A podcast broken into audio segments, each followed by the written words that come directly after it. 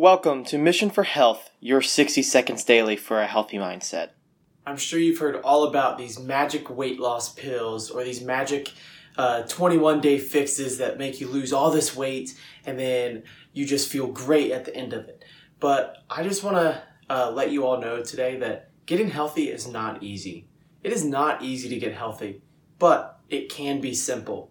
If you use the right tools to put you into the type of structure that's going to provide you the ability to get healthy, then it can be simple. But that is not easy because it all starts here.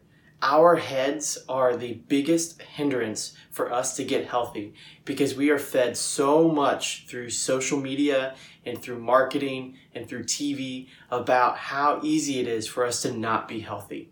So I just want you to know that when you're scrolling on Facebook or you're going through uh, people's posts, that getting healthy is never going to be easy, but it can be simple. Uh, so you just have to find the right structure that works for you and be able to stick to it, but start up here with your mind instead of trying to just find a simple fix to it.